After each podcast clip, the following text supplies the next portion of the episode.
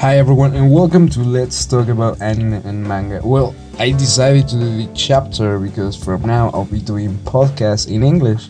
As you see in my previous podcast, um, uh, I used to talk in Spanish, but I think I can reach more people if I talk in English. And that is the main purpose of this podcast.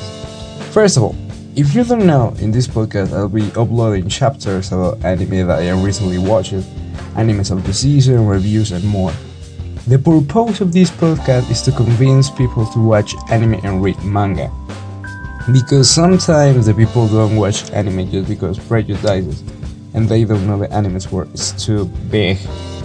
And well, that's all for today. Tomorrow I will talk to you about the school days. If you frequently see anime, maybe you already seen it, but if you don't, if you don't, I will tell you everything about this anime. Thank you for listening to this podcast. If you like it, leave it some claps and that's a favorite for more content about anime. I will see you tomorrow with more content about anime. Thank you so much.